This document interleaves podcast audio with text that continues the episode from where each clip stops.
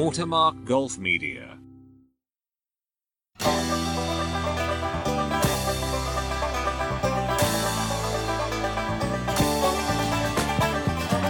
and down, loaded up and trucking. Are we gonna do what they say can't be done? We've got a long way to go and a short time to get there. I'm eastbound just like no bandit run.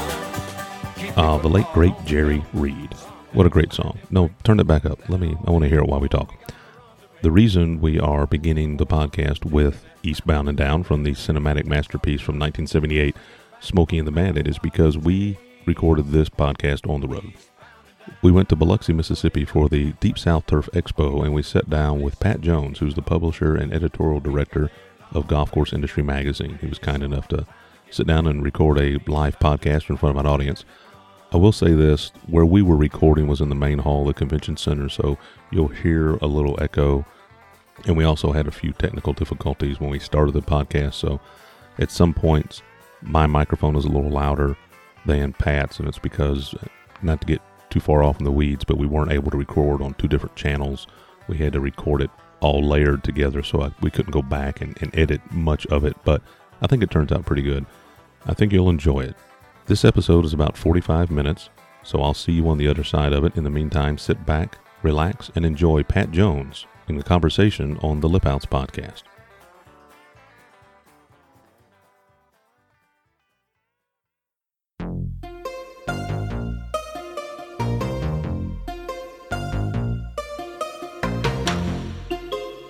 In a world where talk is cheap, someone should be paying you to listen to this podcast. It's the Lipouts Podcast with your host, golf course architect, author, and former looper for the llama, Nathan Crace. And now, from deep within the recesses of the basement beneath the studio at Watermark Golf Media, the man of the hour, the tower of power, too sweet to be sour, make you say, woo, like Jerry Clower. Ladies and gentlemen, Nathan Crace.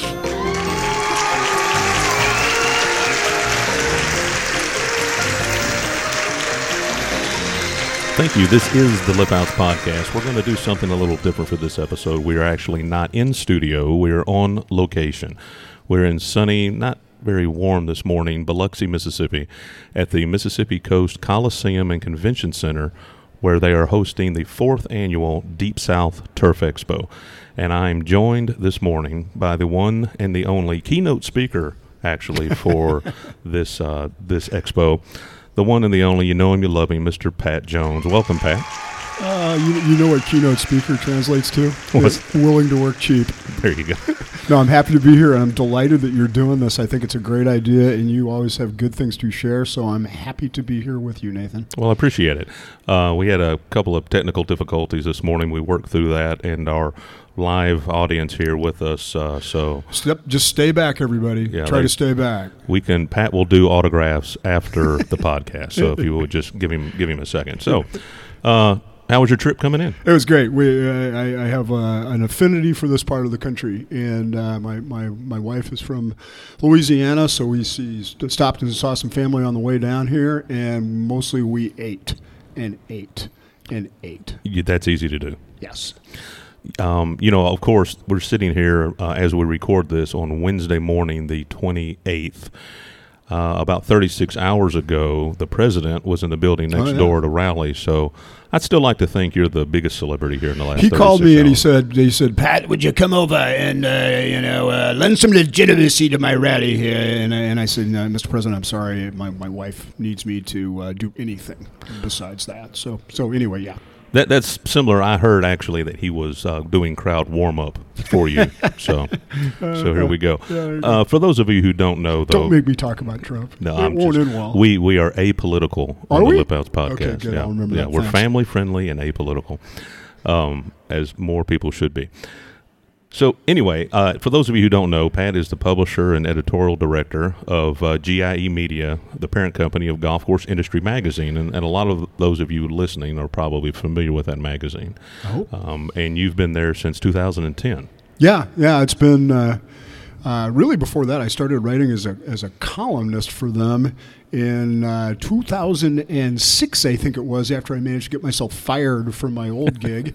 uh, I started a thing called Golfdom magazine, and uh, I, I didn't work and play well in large corporate settings. Uh, so these folks were kind enough to take me in like a stray off the street and uh, give me an opportunity to run Golf Course Industry Magazine and be a part of the company. It's a it's a very cool group. We got about one hundred twenty people. We uh, publish magazines in twenty different markets. Uh, obviously, golf, uh, lawn care. The Lawn and Landscape Magazine is uh, the number one magazine in that market. Pest control, technology, uh, a bunch of others. And then, of course, we got into the ganja business a couple of years ago. We have a ganja magazine, uh, wee, wacky weed magazine, a, a Kush publication uh, called Cannabis Business Times. So every time I, I, I mention that during the course of doing a speech or whatever, I, I, will, I will always have a few superintendents wander up afterwards and say, hey, so tell me more about that cannabis publication. Ironically, um, one magazine to grow weed and another to kill them. Ah, well done. Thank you very much. Yep, that's true. And uh, but it, it's a fascinating business because it's in such flux, and uh, it, you know it's growing rapidly. And everybody I talk to says, "Well, when's the best time to get in?" And, and the best time to get in is ten years ago. Right. So it's it's it's going to be really interesting to see how that changes. Very high tech. Uh, you can learn a lot from them in terms of what they do with sustainability practices and hydroponics and things like that. But it's it's fascinating to watch that business go through a bit of a, a, a boom and bubble, uh, just the way golf did fifteen years ago. Hmm. Think we can learn any Think lessons? Think it's tied to the economy? Eh, maybe a little bit, but uh, no. It's it's it's it's high time. Get it? That we did this. Uh, and and uh, my company's uh, uh, been, you know, very uh, engaged in this. We have two magazines now in the cannabis industry and a trade show, so it's it's that uh, it's that dynamic. Right. Oh, you know, it really is amazing how just in the last ten or so years, um, how that entire industry has has evolved. And I know my parents and my kids may be listening to this, so I do want to say I have never smoked marijuana. Good, um, good but, for you. so, uh, but I do understand. I mean, California uh, just passed some new legislation uh, where it's no longer medical; it's recreational. Right. Uh, so that, well, that that was actually about a year ago, and it effectively doubled this, the size of the legal cannabis market in the United States. When when when California just went, in California, yeah, alone. When California went to med- went to recreational, I think there's thirty-six states now that have some form of legal legal marijuana. So, you know, it is what it is. It, tr- it drives me nuts when you see cannabis advocates saying, oh, it cures cancer and all that, you know, does all these other things. It, it doesn't. Right. Uh, but but I can tell you as someone who has a history of addiction problems, I was an, I'm an alcoholic and I've been in recovery for nine years. Um, I, I personally think that cannabis is a lot less dangerous uh, than, than alcohol uh, over time, particularly for people with addiction problems. But we have strayed far afield from our original topic here. Well, I don't know. You start talking about alcohol, you're not that far removed from the golf industry. Yeah, well, uh, I think it's better than it used to be. I really do. I, I don't. I, I don't. I think our culture has improved in that in that sense, and we're not all out till four o'clock in the morning. Uh, like we used to be back right. in the old days. So it, it's a healthier industry overall. And it, and I'll just put in a quick plug, too. Uh, our December issue, our Turf Heads Takeover issue, which you've contributed to, uh, is is largely dedicated this year to uh, mental health and, and stress and anxiety and uh, this idea of, of talking about uh, this disease that affects many people in different ways. So it, we've got uh, uh, about a dozen contributions from super superintendents and other folks who, who have something to say about mental health. And, and I, I think it's exciting uh, because I, I, I think that, that this last year was another year from hell uh, and, and all, all over the country in different ways. So, so it, it did, I think, push the stress to the limit for a lot of people, and they began to discover that it wasn't just stress, it was physical symptoms of anxiety and, and really challenging and, and then self-medicating. So right. we're, we're going to address a lot of those things and, and hopefully do what we do best, which is to provoke a conversation. No, and I did see where that was the focus of the upcoming issue, and I was happy to see that. You know, I read one time years ago that Uh, superintendent, golf course superintendents were among the highest divorce rates, which I can understand, yeah. um, right up there with police officers, because the the time required to put into the job and the hours and the weekends and the holidays and all that. So I was glad to see that topic. I think it's up. I think that's improved too, though. I, this this whole this whole effort for work-life balance has has has been very important. And, and you know, say what you will about millennials or whatever you like to call them, is is it's it's. It's not negotiable for a lot of them, and they feel like they ought to be able to have a life and do sure. this job. And, and I don't, I don't disagree with that. Well, let's dive into something a little uh, lighter. Oh, let's do. Did you get a chance to watch the match with Tiger and Phil? No, I did not. I, I, I, I, I think I, I was out raking leaves or something like that. No, I, you know, I thought about that, and what I thought about was my. My fellow Clevelander, the late, great Mark McCormick, uh, who was uh, the founder of I M G and Arnold Palmer's original manager and everything, that somewhere up in heaven that Ar- that Mark McCormick was smiling, because that's what this was, was a made-for-T V, let's all go to the bank and cash in kind of deal. And I didn't see the final numbers on – how did they do on uh, on their pay-per-view numbers? Um. Twenty dollars is twenty dollars a person times. Oh, you ha- you literally have not seen the news. No. They had to refund every bit of it. No, they really? had they had a technical difficulty right before the right before the match started, and I, I literally saw a tweet, and I can't remember who it was from, and they said, "I'm not paying for this, but I'm able to watch it."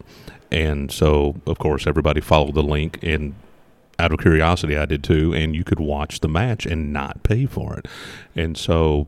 As the, as it went on and went on and drug on through the four or five hours, however long it took, more people made that comment. And so I think uh, Turner or whoever was doing the broadcast came out and said, well, we had a technical glitch, so we just gave it away for free to everybody to make sure that the people who were paying for it could see it. And so now they've had to turn around and refund every bit of it. Wow. Wow, so Phil and Tiger didn't get the bigger payday they thought they might get. I honestly didn't know that. Um Great, whatever. You know, I still think, I mean, it's fun. Does that kind of thing really help golf? Eh, it's, it's the worst things. You know, the old skins game was a fun thing. I miss the skins game. Yeah. I do miss the skins game. That was a lot of fun, although I was sitting there watching the banter or lack thereof between the two of them, especially when it got into the back nine, and, and you could tell that they were a little more focused on the golf than the interaction with the, the few fans that were there. And I thought, how great would this be in this format, in this day and age, if you could magically transport Lee Trevino right. and Chichi Rodriguez from their from the peak of their career and put them in this format interacting with yeah. everybody. It, it would have been so much better. Not not knocking Phil or Tiger, but well, maybe knocking him a little bit. But when there's nine million dollars on the line, although if they had been playing for their own nine million dollars, I think that would have added a, a, another layer of interest. Yeah, but I, I, I, it's fascinating that they gave up all that revenue, because that was projected as substantial amount of pay-per-view revenue. So I, I honestly didn't know that, but you know, it, it, I, I think there are things that are good for golf and, and things that are just kind of showboat. Somebody's going to make a ton of money. I feel the same way about Top Golf, if you want to talk about that in a bit. But but the the the real thing that's going to grow golf and help golf is taking kids to go play and, and introducing them to the game and making golf part of school curriculums around the country. And, and you know, I, I, I'm going to go give a speech here shortly about the, the state of the industry. And one of the things I firmly believe that, that I uh, turned around on was, up until a few years ago, I really believed we were in deep trouble with kids. You know, the kids were more interested in playing with devices or video games or anything but golf, and that golf was just not going to appeal to anybody. And then, unfortunately, along came C T E, concussions. And, and so suddenly you have a uh, thirty to forty percent reductions in the number of kids playing Little League football right. from even five or six years ago. And lacrosse has been affected, and, and frankly, soccer. People don't think about this. Soccer has the highest concussion rate of any sport, so particularly among girls. So so where do where do parents turn? Specifically, where do mommies turn? Because mommies run the world, in case you haven't noticed. Oh, no, I, I know. You're that? Yeah, good. I'm yeah. glad you caught on to that. That's a yeah. that's an important key to that success is. in life. Um, so so mommies are going to look for some place to, to get their kids in, into in lifetime sports and opportunities, and I think golf's right there. So I, I think if we continue to position golf as exercise and fitness and fun and something you can do for a lifetime rather than overly emphasizing scores and rules and uh, and you know uh, club uh, dress codes and all that junk. Um, I I, th- I think if we get out of our own way, the mommies are going to help us a lot. So I, I see that as an important thing in the future, uh, less so than things like publicity stunts with Tiger and Phil. Yeah, you know, and I, I can't verify this, but I I did understand that originally they were going to play for ten million dollars. You know, this came up back around the time of the Masters. Right. And I think Phil actually floated the idea, and then it just kind of went away for a while. And in the last two months leading up to the match, Uh, is when all of a sudden you started hearing about this buildup about it. I think they realized the date was, was upon them, and they right. had to work out some details. But it's my understanding that the original ten million dollars had to be knocked down to nine million dollars to keep the tour off their back because of the ten million dollars payout for the FedEx Cup. Okay. So again, uh, on the list of organizations that, that aren't really all that concerned about what you and I think of as golf, uh, I would put the tour pretty high on that list too. So well, and I do. You know, you mentioned kids getting into it um, years ago, and I say years ago. This is maybe three, four, five years ago. Uh, my youngest son, we were talking about golf, and I said something about Tiger Woods, and he's like, nah, he's old. Right. You that's know, right. And so then along came uh, Ricky Fowler, yeah. Jordan Spieth, Justin Thomas, and you know, and, and these guys, and you see them out there having fun, and they're taking their own social media, and they're doing their spring break Snapchat, every year. Baby, it's all about and, Snapchat. Yeah, and that's the type of thing that's going to draw kids into yep. it when they see that the game is fun. Ironically, as we sit here today, the A S G C A is having a meeting in Pinehurst, and I elected right. to come here with you instead of play golf at Pinehurst number two. So you're welcome. Yes. Um, but no, anyway, they and the focus there, one one main focus they're going to have is on the longleaf tee initiative. Right. And adding more tees for more flexibility. We're doing the same thing at the renovation at the Refuge, where the golf course, when it reopens next year, will play from forty-five hundred yards at the front all the way to seven thousand forty-five that, yards at the back. That's fantastic. How did you how did you encourage the club to adopt that culture? Were they ready to do that, or was it something you kind of had to gently nudge them along for? They it did it did not take a lot of nudging when we explained to them that there's not a lot of cost involved. Mm-hmm. We were renovating the course anyway, so it just kind of became a part of it. And rather than including that in the construction cost, the golf course staff took care of those new forward tees, right. or what we're calling the family tees, right. um, as part of the uh, concurrently with the with the renovation.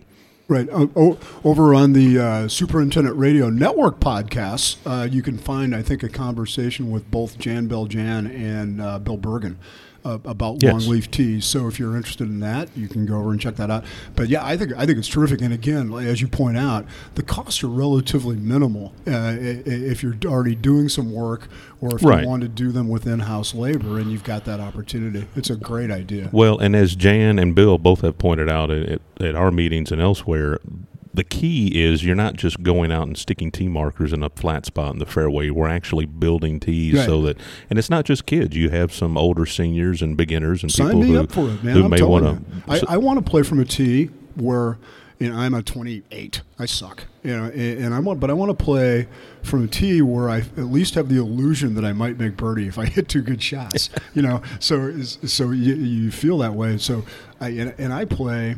I've always been a little uncomfortable with calling the local club. You know, I live very close to Canterbury and Shaker Country Club and stuff like that, and, and uh, people are always generous in, in inviting you to come play. But I'm never really that comfortable with it, and honestly, I end up at the Cleveland Metro Parks courses a lot, and right. I just walk up and pay my eighteen bucks like everybody else. And and I'll be playing with guys, that, that, or, or pe- people, couples that, that you meet, and And inevitably, they want to play from the backs. That's just what they think golf right. is supposed to be. And, and they see me up on the gold tees or whatever they are, and about four or five holes in, they're saying like, "Hey, what's the likes down there?" You know, right? And, and, I, and I encourage them to come join me. Well, the tee, you know, the idea behind multiple tees is so that you play from the set of tees you're most comfortable right. with, but people naturally gravitate toward playing golf with people of the same or likability. Right. And so you start gravitating toward that tee. And I've played in tournaments before where there are guys who get to play up a tee and uh, get to play back a tee based on, and, and I always feel uncomfortable. Well, in fact, when we played um, at Champions, Uh, in Houston back this spring during our annual meeting, I was paired with um, Tripp Davis, mm-hmm. very good player, Jim Light, very good player. Yeah. Uh, but because of our handicaps, I was actually supposed to play from the set of tees in front of them. That wasn't going to happen. I was not going to get off the cart and go up to the next tee. See, you're the so problem. We all played from the same tee. That's my own personal yeah, problem. I understand. Um, but that that's just human nature, and yeah. and it's a kind of a guy thing too, I guess. But um, the beauty of the longleaf tee system, and you know, Bill actually started this with the uh, U S Kids Golf mm-hmm. in North Carolina on a project. But the thing that I like about it is they eliminate gender and they eliminate. Um, Uh, oh, it's based on ability. They right. even take the color and flip the colors right. where the red is the back and the, you know, well, they have so many tees, like purple is down in the front. What we're doing at the refuge is we are going to eliminate color altogether. Right, just have objects or and, something. And, well, or the, names. The logo for the golf course is a duck. And so we're going to name each set of tees after a different type of duck. So you'll have a wood duck tee, you'll have a pintail and a gadwall and a yeah, mallard and that I type like of it. Thing. So I think anything you do like that too, and this gets back to how you, I think, encourage the club to adopt this. It's branding. It's something that separates yes. you from the other fourteen thousand nine hundred seventy golf courses in the United States out right. there that you're sort of competing against. So anything that you can do that creates that brand and that affinity makes people happy to, to come there and be a part of it. There you it go. Is a good thing. So, you know, and and, and I and I think superintendents play an important role in this. Uh, and, and, and you don't think about branding and golf course superintendents, but it's things like that. It's being creative about tee markers. It's being creative about signage. It's putting, you know, putting uh, little reminders on the golf course. Our friend Matthew Wharton at uh, Carolina Golf yes. Club yeah. has done some terrific things there to to remind people about Donald Ross and who he was and what he contributed. And, and so we all need to be part of that that brand. Right. Um, you know, where where you get reminded of that a lot is uh, with the Marriott courses. You know, they're they're they they're all about hospitality and, and the ClubCorp courses. You know, and, and remembering that that we're in this, this business of hospitality and not just a business of, of generating scores and rounds and things like that. Right. So, you know, I, I'm, again, I'm heartened by a lot of this kind of stuff to see. Where do you think we're at in the remodeling boom? Do you think we're You know, do you think we're and and I kind of really think it started it during the recession.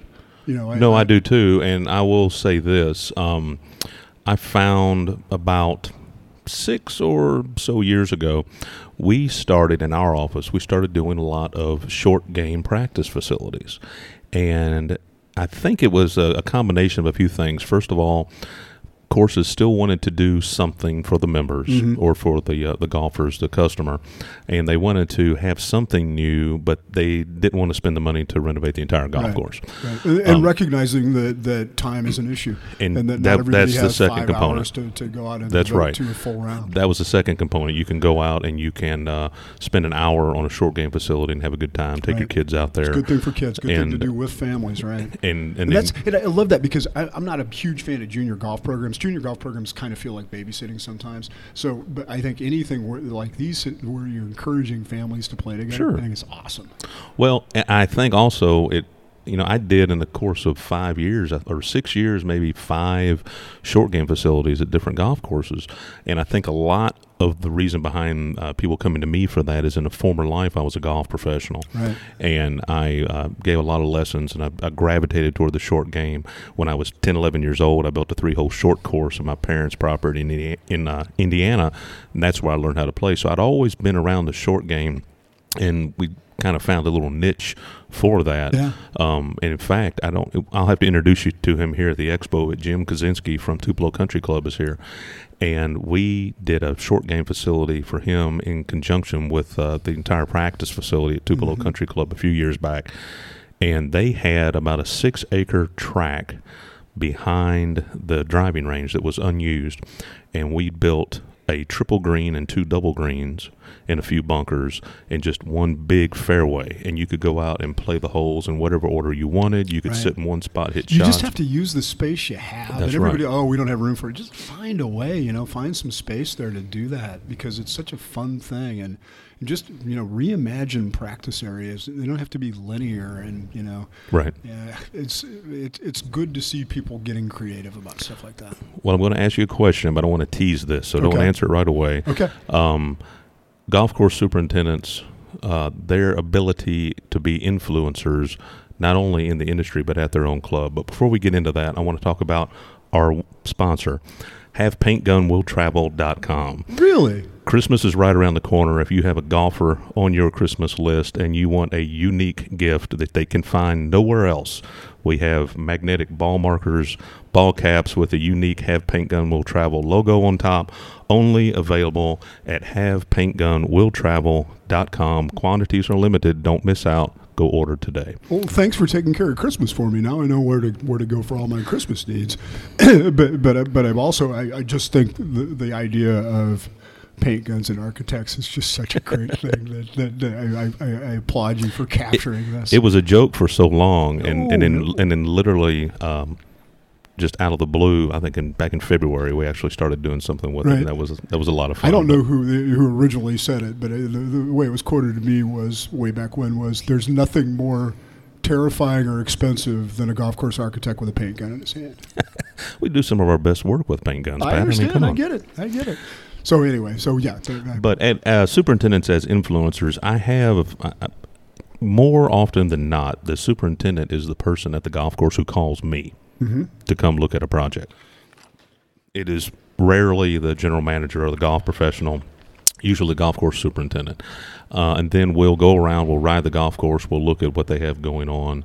And then through the course of conversation, more than, well, I say the majority, but a lot of times they say, well, I, they don't really listen to what I have to say. I need you to tell them right, exactly. what we want You're to do. You're the guy from out of town with a briefcase. Right. But I do think superintendents have a lot more influence than maybe they give themselves credit for. And I think well, there are plenty of examples of that, but I was hoping you might mm-hmm. kind of build up their uh, ego a little bit and well, explain no, why. I, I agree one hundred percent. And, and, and, and, but I think it's something you have to do over time. You have to have a bit of a strategy to to – to communicate what the needs are and sell something to the membership. And, and, you know, people ask me a lot about social media. You know, well, how do I how do I use Facebook or how do I use Twitter effectively inside my club? I love lo- trading stuff with my friends, but what do I what can I do to to, to influence inside the club? And I, and I think one of the things you could do is begin to make this case for renovation and remodeling. Hey, you know, uh, there's a dozen clubs in our area that are now redoing their bunkers. This is something we're going to look at. Um, you know, we uh, here's some examples. I, you know, I recently went on a tour and saw these short game practice areas in other places. Here's some pictures. Can you imagine how this could work at our place? And begin to sell the idea and to make it their idea, right? right? It's a lot easier when it's their idea and they're going, hey, you know, Joe, we think we ought to do a short game area. Oh, really? What a great idea. So, so you know, over time, you're you're building some support for that internally, and, and you know, it's like anything else. You find a couple of advocates within your membership, maybe on your green committee or on the golf committee. You find a couple of advocates that are that are interested in doing this stuff, and you build it slowly. But but mostly you, you do it from the standpoint of an economic capital plan. So you figure out, okay, this is a this is a seven hundred fifty thousand dollar project, and here's how how we're going to pay for it over years, and here's how we're going to you know build up a, a capital nest egg to do this.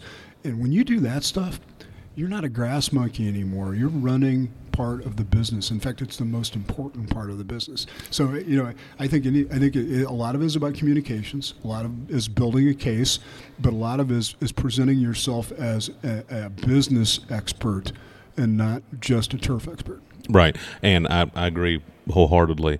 Um, one and partnering with the right and partnering with the right designer who understands what their Absolutely. Role is going to be, so that you guys can ham and egg it. You know, that that that you do have the guy from out of town with the briefcase, or the woman from out of town with the briefcase, and, and, and a superintendent who you can you can you each know your role in this process. It's it's very, very important. Oh, sure. And I look, I was the first to tell you the two most important people on a project, and I'm I'm way down the list, are the superintendent and the shaper. Uh, yeah, without a good shaper point. And without a good superintendent, it doesn't matter what my ideas are or how good the drawings are, um, or really what you're spending. It, it comes down to those two people at the end right. of the day. Because, and I, I tell them all the time, they say, well, what would you do here? What would you do there? And we'll go back and forth and talk about it, and we'll massage some ideas. But when it's all said and done and the project's grassed and I leave, they have to take care right. of it. It's so... Ultimately, I'd like to leave some of those uh, finite decisions to them, grass types. That you know, one, type of one of the interesting things is this question of, do you do it with your own staff? Do you do it with in-house labor, or do you, do you reach out to uh, a G C B A par, uh, contractor, or uh, you know uh, somebody who's who's got experience in this business? W- where do you fall on on making how to make that decision? And I know each project's going to have its own needs, but but I, I think sometimes people. In, in their rush to, to say, oh, we can do this for two hundred fifty thousand dollars instead of a half million, will commit to using their own labor force, and that has consequences. Now, one thing that most courses and, and ownership or the people in charge don't consider is, is they think, oh, we can save money by doing it in-house. They don't think about opportunity cost. You might be renovating bunkers and doing some drainage work and that type of thing. You still have to take care of the rest of the golf right. course, especially if you're trying to leave the course open right. while that's going on. Um, it, it, we actually did, I'm trying to think how many years ago it was now, maybe five or six years ago, we had three projects in the course of two years, and one was all in-house, one was one hundred percent golf course contractor, and the other was sort of a hybrid where they did the, ho- the work in-house, but they h- hired a shaper. And they hired an irrigation contractor. And mm-hmm. so that was, uh, I, I don't prefer one over the other. It all depends on the scope and the client. You know, if you have a client who doesn't have deep pockets and they think they can do everything in-house, um, they you probably need to sit them down and explain why that's right. not a good idea. If you have a client with very deep pockets and they just don't want to touch anything and they want to turn it over to the golf course contractor, um, then that's a different story. So. Right. Yeah, I mean, that, and that, but that's a cri- that's a critical thing to to, to, to look at up front, because it's going to have an enormous impact oh, on absolutely. Your operation. And, you know, and and sure, you can save some money, but but what kind of an impact is going to have? And, and, and honestly, I think I think superintendents need to be very self-aware of how many superintendents lose their jobs to, as renovations go on, or usually right after. And, and let's just face it, it's a dirty little secret in the business that, that renovations can be can be career makers or career breakers. And, and that part of that is, okay, do I want a professional contractor doing this, or do I want to commit my own people to doing this? And it's because it's risky business, I think, when you commit your own people. And going back to the uh, the who's an influencer at your club, you have to get one person from each clique. Every club, right. every course has a number of cliques. You've got to get that influencer in each clique on board with the project. And the last thing you want is to have somebody higher up in the club, whether it's the general manager or the golf professional or whoever, not one hundred percent on exactly. board with that project. I've right. seen that kill a project. Um, conversely, I've seen projects where everybody was on board and it flew through and w- with one hundred percent votes from the right. membership. So it's all about laying that groundwork early and getting the right people involved and knowing the path you're going to take from A to B, and not just kind of flying by the seat of your pants. Right.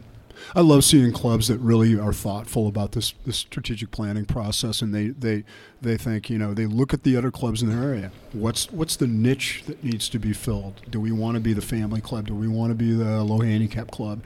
And they, they, they really think about that. Do we want to be a, a, a fun club? You know, that's that's great. So what's the unserved market, and what's the culture of your club? And then how can you take that and, and grow that by investing, sure. right?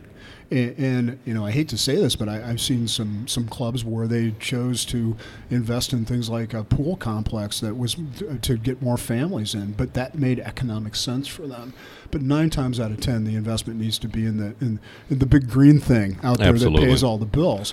So, and, and I, I think it's great. The other thing that's been really awesome about the renovation boom we've seen since two thousand eight has been how much of it has been unsexy stuff like drainage, you know, that that they yeah. that, that clubs are fixing fundamental problems with their sites and infrastructure stuff that needed to be done for years, but it wasn't sexy. So right. uh, they they were more likely, yeah, sure, bunkers are an easy, kind of an easy sell, or you know, regrassing if you're in down here and you're sure. looking at hybrids. Or eye whatever. Candy. Yeah, great. It sounds good and it sounds sexy, but but fixing, you know, nagging drainage issues. It's really cool to see some of that happen. Drainage, irrigation, pretty much anything under the ground yeah. is, is a tough sell a lot of times, uh, regardless of how, you know, they see the impact, but they don't see the actual product. Cart paths are another thing. Yeah. You know, some people are fixated on cart paths. We do our best to try and hide them. Um, at, at the refuge, in fact, they wanted to go in and put eight-foot concrete cart paths around the entire golf course. That's a significant investment. Huge, yeah. And that was a big chunk of the renovation budget. But this golf course is going to be marketed, even though it's a public golf course, it's actually owned by a municipality. It's literally adjacent to a new resort hotel going in. And so it had to be able to attract that resort player. So the, the feel of the golf course is more open. The cart paths were a big part of that, in, it, in addition yeah. to everything else. You know, one of the interesting, that's everybody talks about all the changes we've seen in the in the bunker technologies here in the last decade. Um, there are a lot of new cart path technologies and surfaces available. Um, some really interesting ones that are more natural, but they're they're. Uh, they're they're durable. So I, I think that's one of the areas where we're going to see the next big technological uh, achievements is in cart paths and um, the the historically there's always been the stuff that's kind of the lattice work that you can grow grass through, but it's a supported system. It hasn't worked very well. Man, they've improved that stuff dramatically. So I think you're going to see I think you're going to see green cart paths becoming a little bit more prevalent out there too. Will it happen before Bubba's hover cart takes over? I love the hover cart. So then you, you won't need awesome. Cart paths at all. Like one of the few things I ever saw Bubba do. I was like, okay, that's kind of cool. He painted over the flag on the General Lee. He painted over was the that Confederate on? flag and put an American flag on there. Was that on the hover cart? I, no, I guess no, no, that. No, no, no. On the General Lee, he owns oh, the original General Lee. Oh, the actual yes, from the T V yes. show. You I did not know, know this stuff. I'm a, I'm a Yankee I and did I know not this know stuff, that. Man. Come on. Well, I'm sort of a Yankee. I grew up in Indiana, but. I've been you here long enough like now. No, I've been I'm here down here for enough. about ten minutes, and I'm saying y'all. It's it's it's. Oh. I'm, I'm married to a Louisiana girl, so it, it, it's it's in my it's in my system now. But yeah, we, we, we do tend to fall into that accent when I get down here. Well, as you know, I went to school at Mississippi State, and when I would go home to Indiana, they have degrees and stuff there. Do they have actual programs? Still working or? on it. Okay. Uh, yeah. Still working on it. Hope yeah. to get there one day. You pay like with mules and wheat and things like that. Or Did you? Bags go to, you of, sound uh, like the uh, you sound like a fan from that other Mississippi School a little further north than Starkville. No, I'm a Jayhawk, damn it. The um, Proud Jayhawk. But when I would go home to Indiana, my friends would say, listen to your accent. Wow, you've been down there so long. Yeah. And, I, and then I would come back down here, and people would say, you're not from here. You talk too fast. Right. And so I was somewhere around Paducah, Kentucky, I guess. I was stuck somewhere in, in the middle in there. But it was... Paducah. Uh, wow. It was, yeah, that's a deep pool. Oh. Um, well... You mentioned earlier about uh, social media, and we're going to probably wrap this up in the next few minutes, but I do want to talk about the impact of social media, because part of the reason we're sitting here right. is social media. You know, you and I, I think, first crossed paths back in your Golfdom days um, briefly, and then uh, again a few years back at the annual meeting. I think you were at the uh, A S G C A meeting when we were in D C Yep. If I'm That's not right. mistaken, we actually had lunch one That's day. That's right. They, they were kind enough to allow me to come back after I had done something that may have irritated somebody very important, and I was not allowed at the meetings for a long time. So anyway, I'm I'm, I'm now happy. I to have no there. knowledge of that, Senator. No. But the um, Nicklaus, it was Jack Nicklaus. But the uh, we wait, we got to pause for a second so we can edit that out in post. the um. The importance he of was, social. He's a wonderful man. He just he just didn't like the fact that I, I had uh, uh, there there had been I, I think an understanding about what was on the record and what was not on the record, and, and I wasn't party to that understanding. Oh, so okay. anyway, it was it was it happens, it, and, and and I think everybody would agree with what he what he said at the time. This was a meeting way back when, was questioning uh, somebody from the United States Golf Association about how long they wanted golf courses to be. Did they really want eight thousand yard golf courses? Right. And it was a very, very interesting conversation. Jack just didn't think that he was on the record, so right. I understood that completely. No, and I've got I've, I've got a great story about Jack. Um, actually, he's the reason I got into the game. Um, you and a, a bunch in, of people in, in a roundabout way, but I'll, we'll talk about that another time. Okay, we'll do that. But in round two. Um, the the point of social media, though, you you see so many people here um, who. In years past, you wouldn't think, oh, this guy is a turf grass guy. What's he care about technology? People don't realize how much technology is involved in the operation of a golf course. Mm-hmm. I mean, it's it's mind-blowing, actually, when you look at the equipment and the irrigation. But they've really jumped onto this social media aspect. And there are golf course superintendents out there with thousands and thousands of followers on social media. Absolutely. How would you advise someone maybe just getting into the business or maybe just testing the waters of social media, how best to leverage that to help and further their career and help their golf right. course? Well, you know, first of all, you need to have an idea of why you want to do it. And, and I and I think that, that when I go out and give these, these talks about social media or whatever else, I, I, I look at two segments. There's superintendents and there's salespeople. I will fundamentally just say right now that, that if you're a salesperson and you're not on social media following your competitors, your customers, your prospects, Uh, uh, influential uh, uh, groups like the U S G A or the G C S A or G C I magazine or whatever, you're an idiot. Okay, you're missing out on a, on a chance to get a bunch of information that's going to help you be a much better salesperson. Okay, so that I just flat out say, you know, I don't care if you're. I'm fifty-seven, fifty-seven, fifty-six years old. Jeez, uh, early onset. Memories, the early onset Alzheimer's. Yeah, uh, and. and And, and I meet people younger than me, oh, I'm too old to do that. No, you're not. You should do it. But for superintendents, I think you have to have a sense of why you want to do it. And, and there's two fundamental things. One is exchanging ideas and, and fishing for technology and ideas from from your colleagues around the globe. Around the globe, and and and, and you know, creativity doesn't know the boundaries of any particular Uh, uh, state or country. So you see these incredible ideas. You know, the Golf Course Industry Magazine used to be called Golf Course News, and Terry Buchan uh, has been doing travels with Terry for us for twenty-five plus years, going back to, to the old Golf Course News. And, and it was just little hacks, little ideas. A lot of times mechanics would fabricate something, and we put those in the magazine. People loved it. That's Twitter. Twitter's like right. that now, and to some extent Facebook, where you can get all these ideas. So, so decide why you want to do it, right? You want to communicate better to your club. Remember that more superintendents have lost jobs because of poor communications and poor turf by a fivefold. So, so think about what you want to accomplish with your members, but also what you want to portray to your, your other people out there. We have fifteen thousand followers on the G C I feed now. Um, John Kaminsky and Micah Woods and I got together a couple of years ago, and we estimate there's really about twenty-eight thousand, twenty-five thousand uh, total turf heads out there in the in the in the globe, in the planet. All the British pitch keepers and green keepers from all over the, the right. world. You know, there's thirty thousand golf courses in the world, and fifteen thousand of them are here.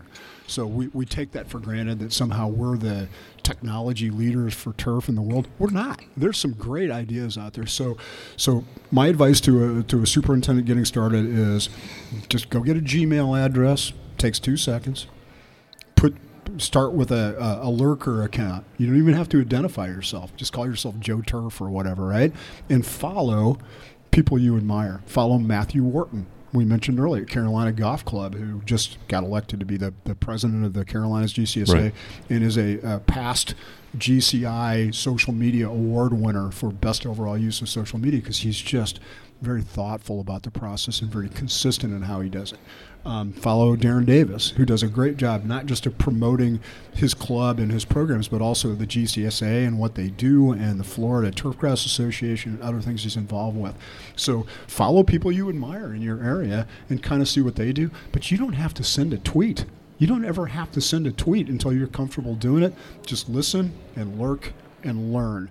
And, and if you're afraid, oh, I don't have time for this, just do what you would do with any other kind of a a thing that you want to institutionalize. Just just put it on your calendar. Every Thursday for a half an hour, two, two to two thirty, I'm going to look at social media. and you'll learn. Well, I would also say um, a word of caution, because there are, I would imagine, a few people have lost their jobs of communication via Twitter. A few. Um, you've right. got to be careful because yeah. of the people that can. That, it, you know. number, number one, make sure that it's okay with your boss. You know, right? And, and, to discuss and, and nine times out of ten, it's just, hey, do you mind if I have a Twitter account for the for the agronomy department? Sure, right. Sounds great. Right. Well, tell me what you're going to do. Okay, great. Um, so, yeah, make sure that it's not going to violate your policies of your employer. And there are still a, a few high-end clubs that, that don't want to have anything to do with it. Sure. And I get that. But the vast majority of good top one hundred supers are on social media. So so make sure that it's okay. And then make sure that you've got a... a uh, you've got a plan. Don't just do it haphazard. And follow the old rule about a, the old thing about cocktail parties. Don't talk about religion or politics. Right. right? And now, now, I'm pretty good about not talking about religion. I'm not so good about not talking about politics. So I violate my. Yeah, own, but that's part of I your violate job. my own mandate all the time. But that but, is part of your but job. But I, I do think it is. You know, when I first got into this business in nineteen eighty-seven, and I'll never forget uh, talking to you know older guys then. You know, back then, about forty percent of superintendents had any kind of a college degree, and it was very much it was very much chapters and social networking and things like that. And I remember guys telling me, you know, yeah, we go to the conferences and everything, but where we really learn is we get together once a month and we have uh, breakfast on Monday morning at the diner. And there'll be five or six of us, and there's no sales guys. It's just us, and we compare notes about what's going on, and we, we share ideas, and, and, and we really talk turkey. We really are, are candid right. there. And, and And that's where we learn. And now I, I will make a case that that diner is open twenty-four seven and it's global. So if if you're not if you're not attending, you're missing out. No, I agree. I, look, this is it's been great. I when we started this podcast, one of the things that I said we would do was keep it thirty, forty-five minutes, and everybody said there's no way you're going to do that because you're going to start getting involved in these conversations. And I hate to cut this off, but we're at the forty-something minute mark, and I know you've got to get ready for your keynote address. Let's uh, let's let's let's plan to do it again sometime because yeah, I thoroughly abso- enjoyed this, and I'm really glad you're doing it. I think it's a really good idea. Absolutely, and I do want to say we didn't mention this at the beginning, and this is my fault completely. Speaking of social media, be sure to follow Pat at Pat Jones Tweets on Twitter. You can follow me at Lipouts, and of course the podcast is the Lipouts Podcast or Lipouts Podcast on Twitter. Uh, again, here we are at the Deep South Turf Expo. Yep. Literally across the street from the beach. Yep. Uh, five iron for me, probably a pitching wedge for you. and Did uh, you not hear what I said it is, we're going to edit that part out. That's driver, driver is, for me. Is it true that when you and Guy go play golf in Cleveland, you beat him like a rented mule? That's what he told me. Guy is, Guy is that... unsexy. He describes his game as unsexy uh, player who hits the ball dead straight, two hundred forty yards every time, uh, doesn't make mistakes. Uh, I am that guy who hits the ball two hundred forty yards to the right off the tee. I've never seen the left-hand side of a golf course. So, no, uh, not not only is Guy a better golfer than I am, but uh, as some people may have heard, he's he's he's finally getting some recognition nationally for the things that we've all been lucky enough to have. So uh, he, he recently was named as one of the Folio Top one hundred in the country. Uh, and, and if you look at the list of people on there, it's it's, it's these are all n- people of national That's import. Great. Yep. And, That's and so that tells you how, again, how lucky we are in this industry to have, you know, certainly not just my team, but the, but the, all of the great uh, uh, contributors from a journalism standpoint. Uh, we're very lucky to have all the information we do. And but I, I'm glad to have one more edition with the Lipouts podcast. And we try. I will tell on myself real quick, though, about Guy. Um, we were playing, it was a uh, Ryder Cup format out in Houston back in the spring. Okay. And in this particular foursome, it was uh, Todd Quitno from yep. Loman Quitno and myself on one team, and Clyde Johnston yep. and Guy were on another team, and, and we were playing the hole together. Um, so I was playing against Guy, and Todd was playing against Clyde. And I'm not going to say I was beating Guy by a lot, but I think I may have had him down two holes after maybe seven. And he was concerned because we were playing way out north of Houston. He was concerned about making his flight. And the entire time he kept saying, I don't know if I need to try and play all eighteen holes. How long does it take to get to the airport? And we were, you know, we were looking on Google Maps and looking at the traffic and all this while we're playing. I'm like, I th- you're okay. You've got plenty of time. Don't worry. Don't worry. Don't worry. And then he won the eighth hole. We tied the ninth hole, and then he won the tenth hole, and suddenly we were even maybe or something like that. And he gets up on the next tee, and he stripes a drive right down the middle of the fairway.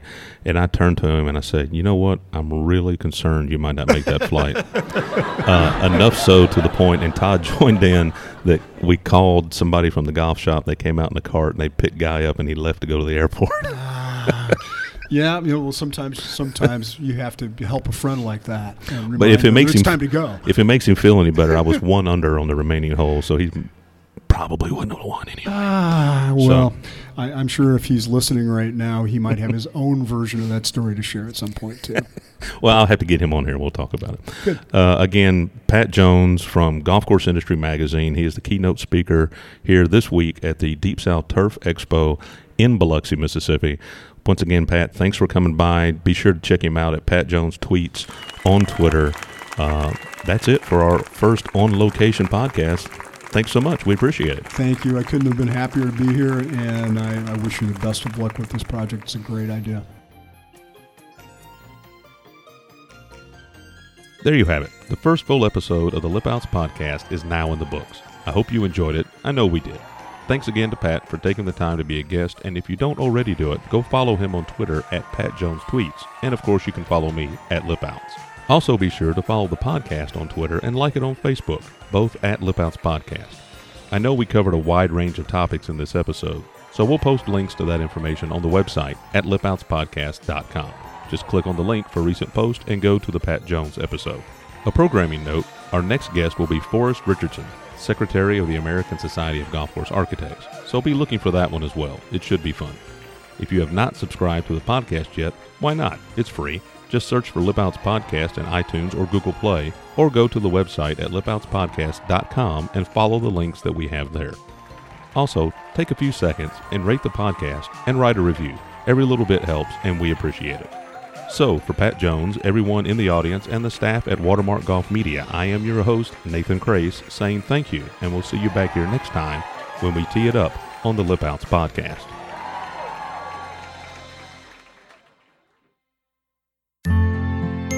Thanks for listening. This has been a production of Watermark Golf Media. All rights reserved.